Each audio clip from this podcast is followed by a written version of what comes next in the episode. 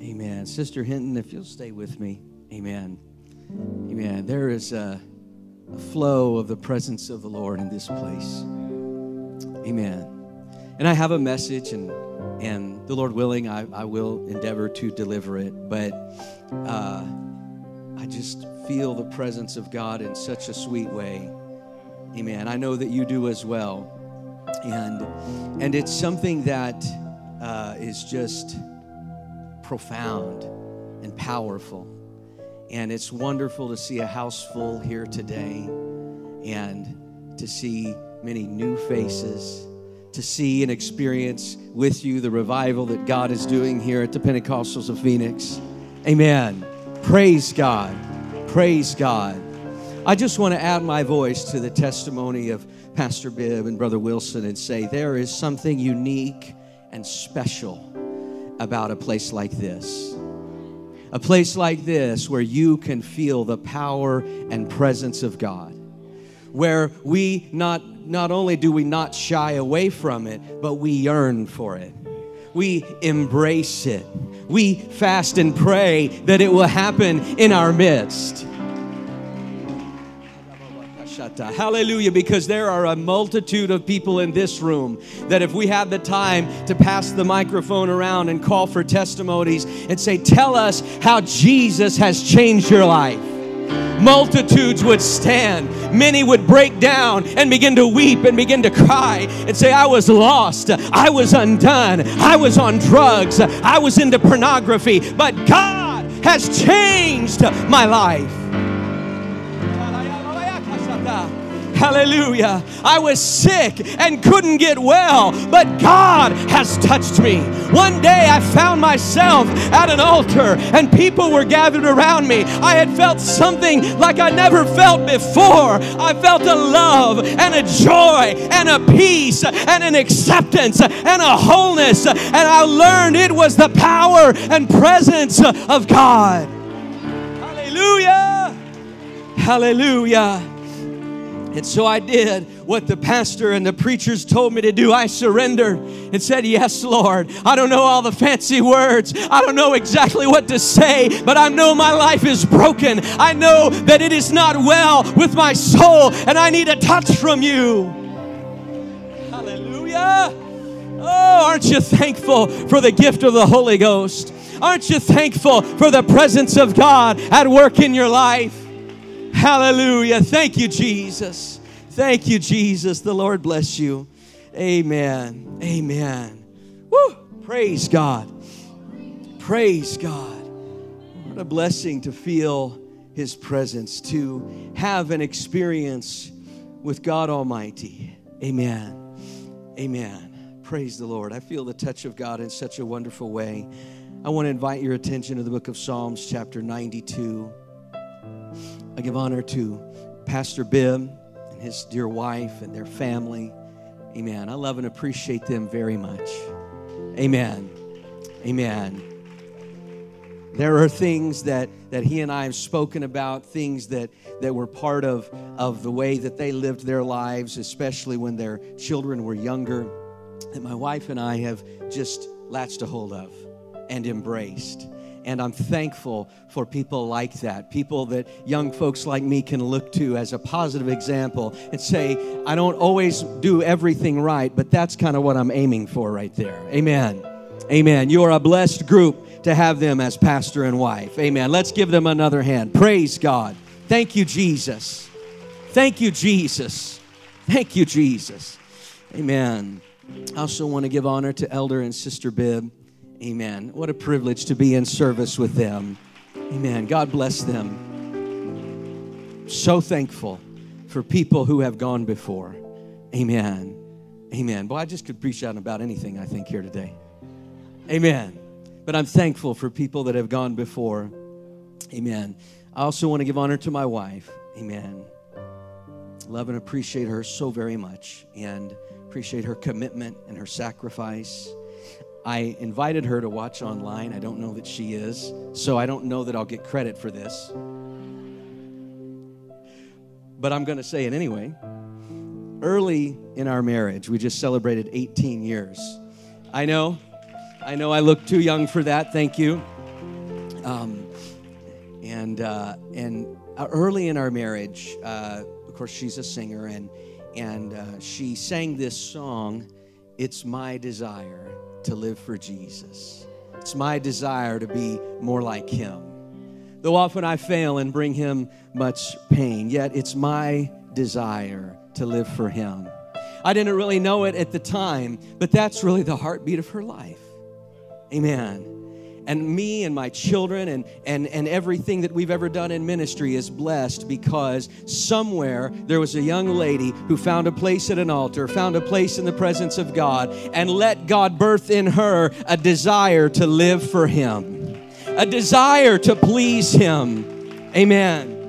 Amen. I honor her. I thank her for that. Praise God. I know you've been standing. Let's go to Psalm chapter 92, begin reading at verse number 1.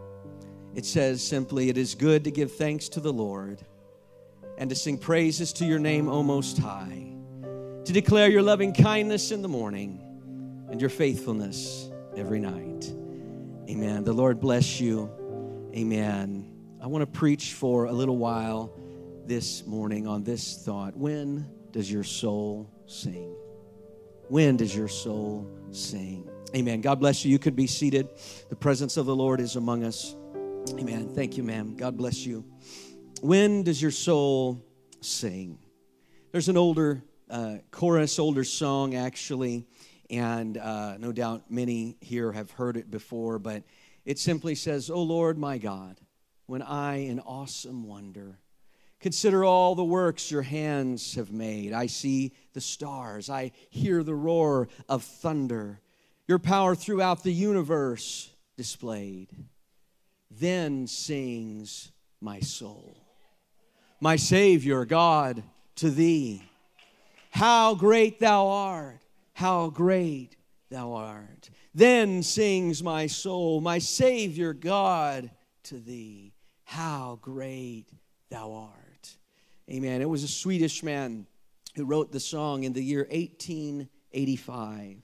His own account of the events surrounding the writing of the song are these. It was that time of year when everything seemed to be in its richest coloring, perhaps October or February for us desert dwellers.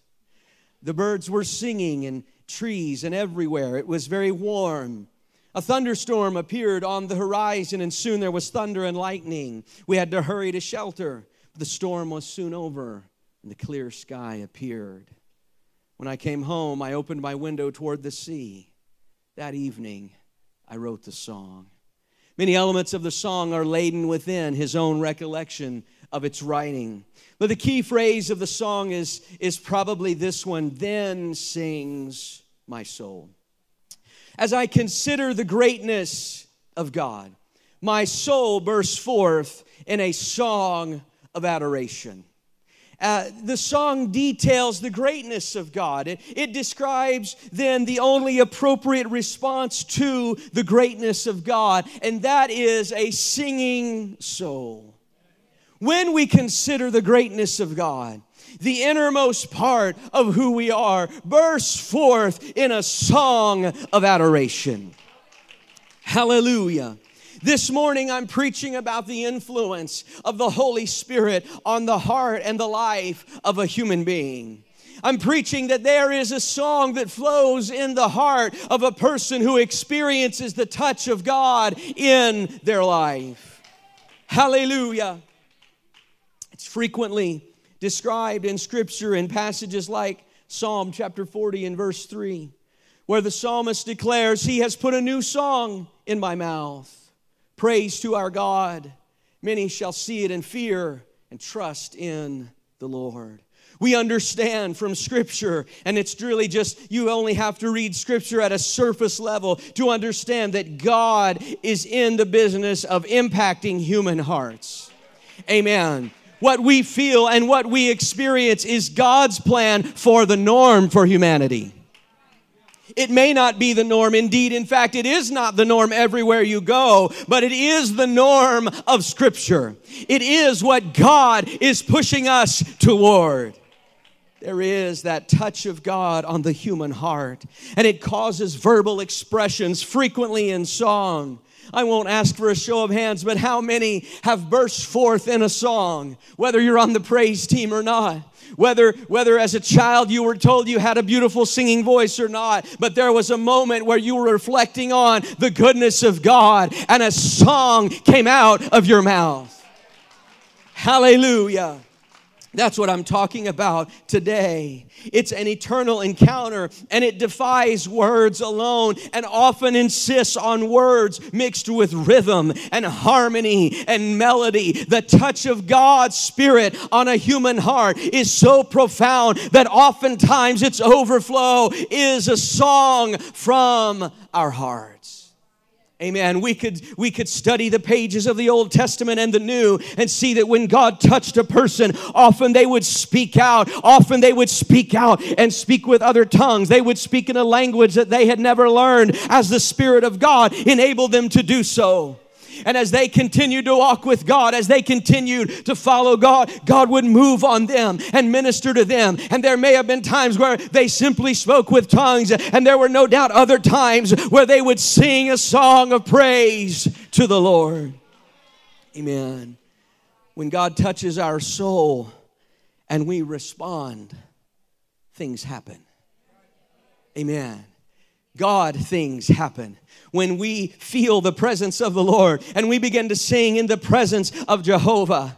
And we begin to think about what it's like to be in the presence of the eternal God and we say, Lord, I'm quite sure that I don't deserve to be here. I'm quite sure that I could never earn a place at your table, but I'm also quite sure that 2,000 years ago there was a Savior who went to the cross and his blood is available to me. And so I will respond to the presence of the Lord that I feel. I will respond to the move of the Spirit.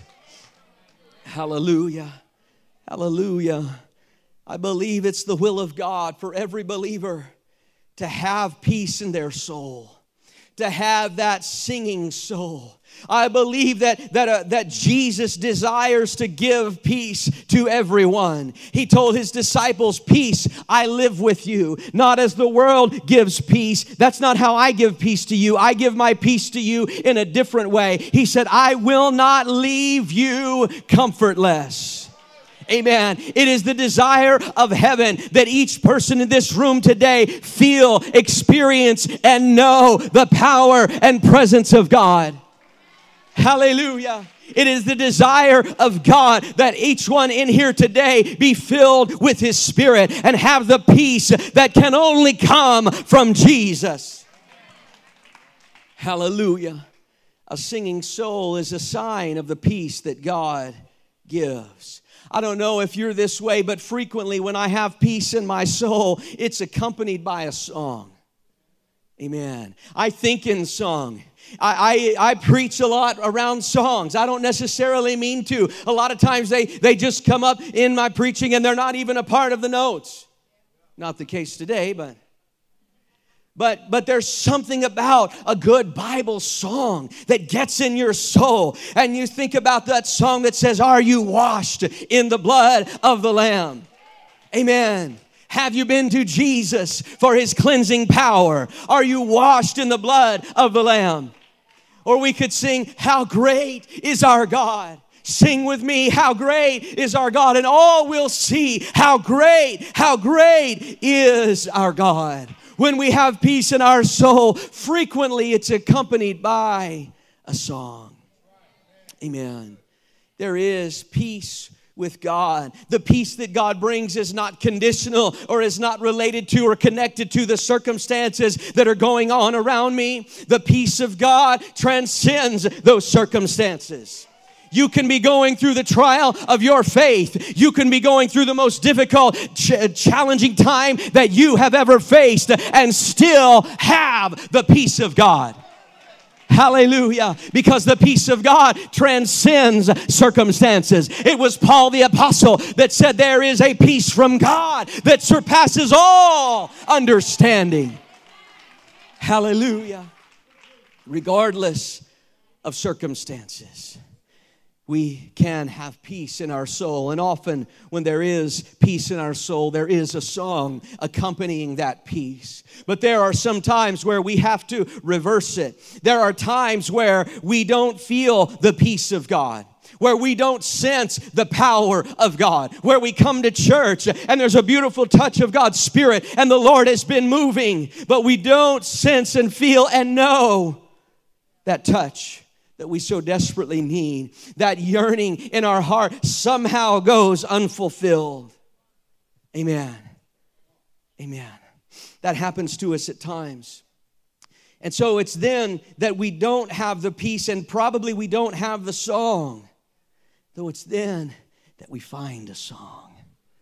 I'm searching for the peace and I'm going to find a song in the word of God. I'm going to I'm going to you know, find somebody on the praise team and say, Hey, tell me about that song that you sang last Sunday. I'm still kind of meandering my way through. I still don't know that I'm where I want to be, but there was something about that song that stuck into my spirit. Can you text me the lyrics? Can you show me, you know, where it is, where I can find it and play it and begin to listen to it? There are times where you don't feel and sense the peace and presence of God, but you can still find a song.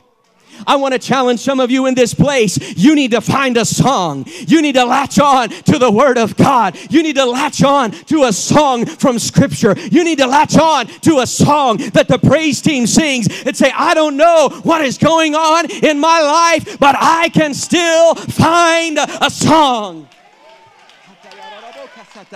Hallelujah.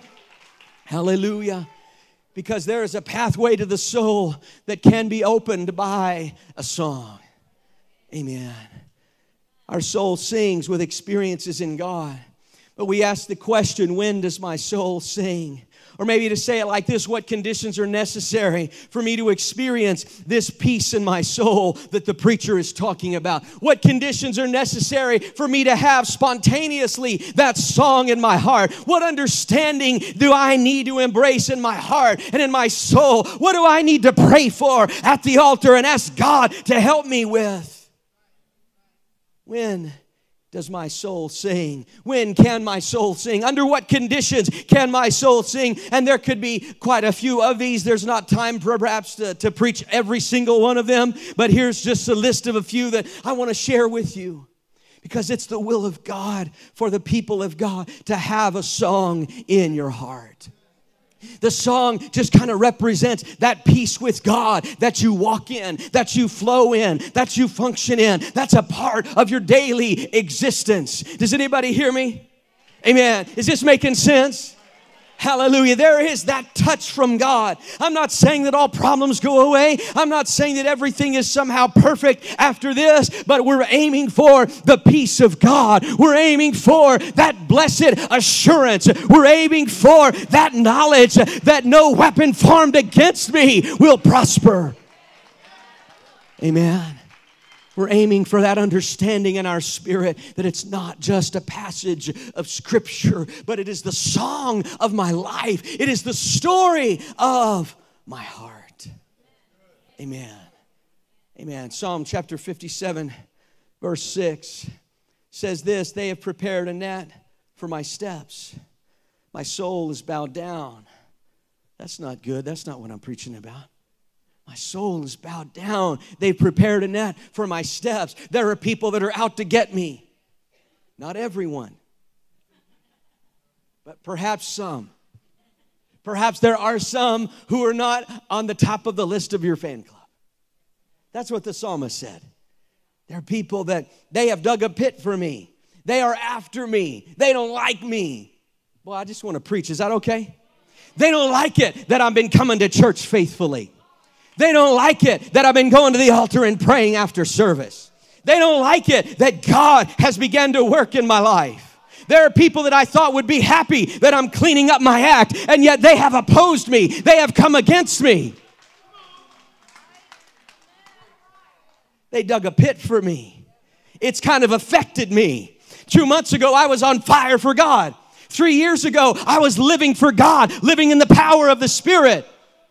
But then there were some external voices. There were some things that began to weigh me down. They dug a pit for me, and, and the soul and its song began to bow down. Selves have fallen. Selah, just take a little break on that one. They dug a pit for me. They were after me. They hated it that I was coming to church and loving God, but into the midst of their own pit, they have fallen. Amen. Verse 7 My heart is fixed, oh God. My heart is fixed. It's a, a way to say steadfast. My heart is steadfast, oh God. Watch this. I will sing and give praise. When does your soul sing? As long as your soul is not settled on serving God, there will be a difficult time singing forth in praise and worship of God. If you've been struggling to give God praise, it may be needful to check your heart.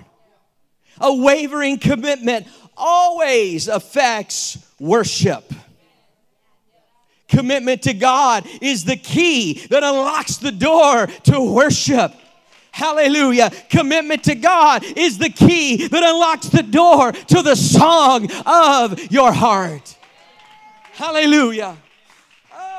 Mm, if you're going to sing it like the singers did, where they said, Oh, Jesus, and you have to pull the mic away because you don't want to frighten everybody. Oh, Jesus. There has to be that commitment that says, My heart is steadfast. I will sing and I will give praise. It doesn't matter if my friends live for God, it doesn't matter if my family lives for God. My heart is steadfast. Hallelujah. If you want a song in the night, then give God your all. If you want a song in your soul, then say, Lord, as for me and my house, we will serve the Lord. Hallelujah. Let your heart become steadfast in the things of God, and you will unleash a praise in your spirit that you did not even know was there. Hallelujah. I remember years ago in a group, uh, small group of 15 or 20 folks. We were sitting around a large table and talking, and there was a man, an older man, and he uh, was telling about his life, and, and his wife had only recently passed away, his wife of 40 plus years. And the brokenness and the, the pain was still very much with him. And I'll, I'll never forget what he said in that meeting. He said, You can't tell from the circumstances of a person's life whether or not they are living for God.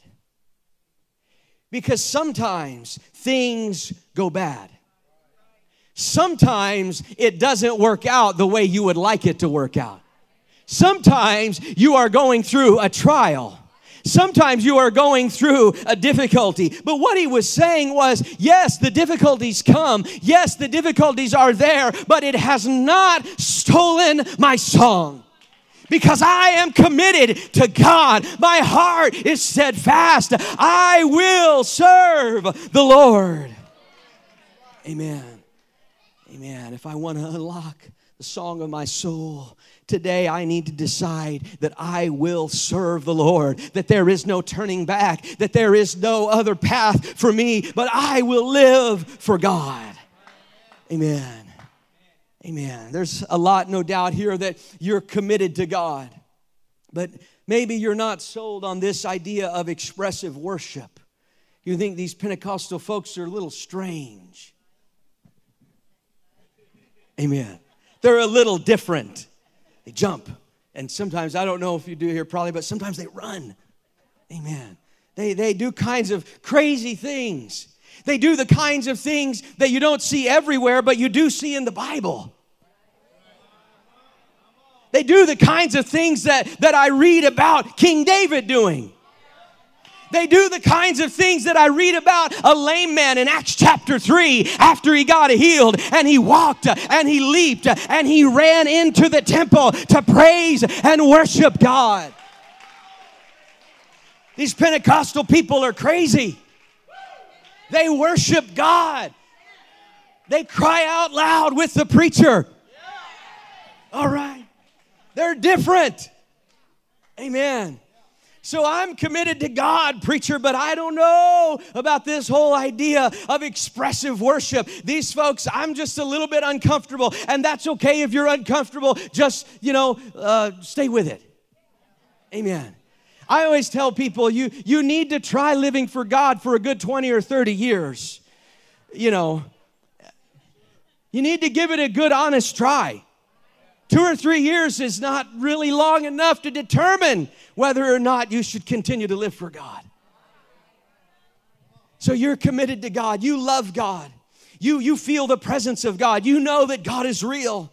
Maybe you're even here today and, and you have spoken in other tongues as the Spirit has given you that gift, and, and you have been baptized in the precious saving name of Jesus. Maybe you're here today and God has healed your body and done a great miracle for you. But these kinds of worship are just a little new, they're just a little different. Amen. But the song of your soul is connected to the actions of your body. Amen. It's connected. God made you that way. He made you a whole person. He made you with a body, a spirit, and a soul, and He put it all together. And he said, None of us are smart enough to separate it. Only God is smart enough, and only His Word, according to the book of Hebrews, chapter 12, is smart enough to go into the divisions of soul and spirit. Amen. I got to hurry on. I'm going to have to get back to the notes. We'll be here all day. Amen. But this is why God commands us to worship Him with our body because it's all connected, it's all part of it. It's all part of the picture. Amen. So, worship and, and praise, it's so connected to the song of your soul. And, and it's so important that, that I'm not only committed to God in my whole life and everything that I am, but there needs to be this commitment to God in praise and worship that says, you know what, I am going to live for God. Amen. And I am going to worship God. Amen. I'm going to be one of those Pentecostals that I used to call crazy. Amen. I just, oh, amen. I just got to jump in my spirit today. Hallelujah. I've never done it before, but I feel God drawing me. I feel God compelling me. I feel God nudging me to give Him some demonstrative praise. Hallelujah. Hallelujah. Amen. The song of your soul is connected to the worship of your body. Amen. That's because worship of God always reveals what I think of God. Don't take my word for it. Take the word of a very well known theologian. He said it like this God is defined in the act of worship far more precisely than he is defined by any theology. In other words, if you want to know what a people really believe about God, don't spend time reading their theologians, watch them worship. Listen to what they sing and how they pray. Then you will know what they believe about this God whom they worship. Amen. I don't know exactly where you are today, but when people see me worship, I want them to know that I believe my God to be a waymaker and a miracle worker. I believe my God to be the one who will not put on me any more temptation than I can bear, but will with the temptation make a way of escape. Hallelujah. If somebody were to observe me worshiping, I want them to say, That guy really believes that his God is able. That guy really believes that his God can do the miraculous. Hallelujah. Hallelujah. My soul will sing when I am committed to God in expressive praise and worship. Amen. Amen. I want to be committed to God. I want to be committed to praising and worshiping and magnifying God. Amen. I'm going to wrap it up here in just a bit, but there's another thing that is so crucial to this amen, to having that song in your soul, to having that peace that you need to have with God, to having that assurance in your heart on a daily basis, to saying, you know, I, I, I don't necessarily, I, I can handle the living for God on a daily basis now. I'm not going to backslide on Tuesday because there's nowhere to go to church because I've got a song in my soul. Amen. I'll be able to live for God through the week because I've got a song in my soul. I've got a worship in my spirit. I'll be able to serve and magnify God. Amen. Amen. So let's talk about one more. Psalm 103, verse 1 says, Bless the Lord, O my soul, and all that is within me. Bless his holy name. Bless the Lord, O my soul and forget not all his benefits. Forget not. Amen. Forgetting is a challenging thing, it's difficult. It's why the illness of dementia and Alzheimer's is such a terrible thing. But I'm not speaking of that. My family has dealt with that on a very personal level. That's not what I'm talking about now. I'm speaking of forgetting from a spiritual standpoint. Amen. Forgetting the goodness of God. Uh, forgetting the presence of God. Forgetting just how lost you were before Jesus took you in. Forgetting just how wayward and without hope you were before that little light from heaven filled your soul. Forgetting that except for the grace and mercy of God, I would not be here today. Amen. Scripture has another word for it, seldom used, but very significant, very strong. It's the word apostate. It means one that has fallen away, a person who knew and lived for God at one time, but has since left it. It was the besetting sin of the children of Israel. They would frequently turn to idols, even though God had delivered them on a consistent basis. And the root of the word apostate simply means one who forgets. Amen. A person who forgets the goodness of God, a person who forgets the salvation of God, a person who forgets the blessings of God is in danger. Amen. Maybe you're new. Maybe this is the first time you've ever been in this church, but God has been good to you. Even today, you're here. You're in the presence of God. This applies not, not just to the one who has lived for God for 40, 50, or 60 years, but this applies to all of us. That sense of remembering the goodness of God, stirring up the gift of God that is within us stirring up remembrance of what God has done for us. The psalmist said, Forget not all his benefits. Amen. I wonder across the room if you would close your eyes and begin to go on a little journey there in your mind and begin to think about your life before you came to the Lord.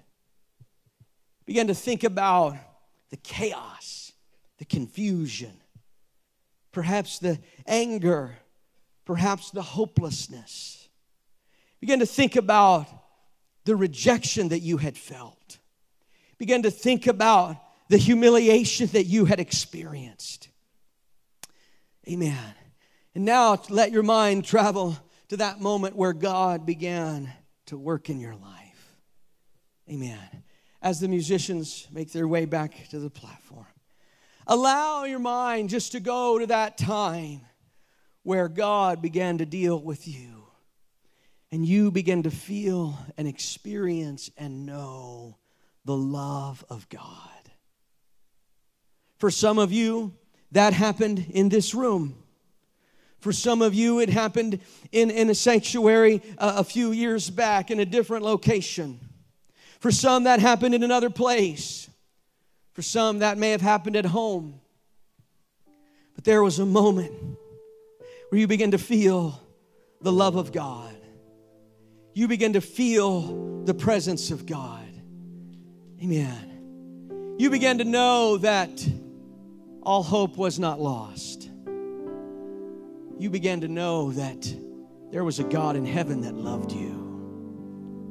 You began to know that in spite of your sin, you could be forgiven. Amen. Maybe travel forward a few years. Maybe you were facing financial ruin. Maybe your business had failed. You had more debts than you could repay in a lifetime. And yet you said, Lord, I'm going to commit my way to you. I'm going to be faithful to you. And now, looking back years later, God has blessed you, God has helped you, God has prospered you. Amen. You see, it's just a part of our human experience to not remember what the Lord has done for us. But there is a song in your soul today that can be ignited as you will remember what God has done for you. As you will make your way to an altar, to a place of prayer, and you begin to talk to God in prayer about all of those trials and difficulties that He has delivered you from. You will begin to talk to God and say, Lord, I shouldn't be here, but I am. I should have died, but I'm here today. I don't deserve to feel your goodness, but you have forgiven me. I've fallen, I've made mistakes. I could never earn what you have given me. But God, I remember your grace. I remember your word. I remember that, that I'm not saved by what I've done, but I'm saved by what you have done. I remember God, and so I stir it up today. I stir it up. Some of you, it's going to take a big spoon to stir it up today.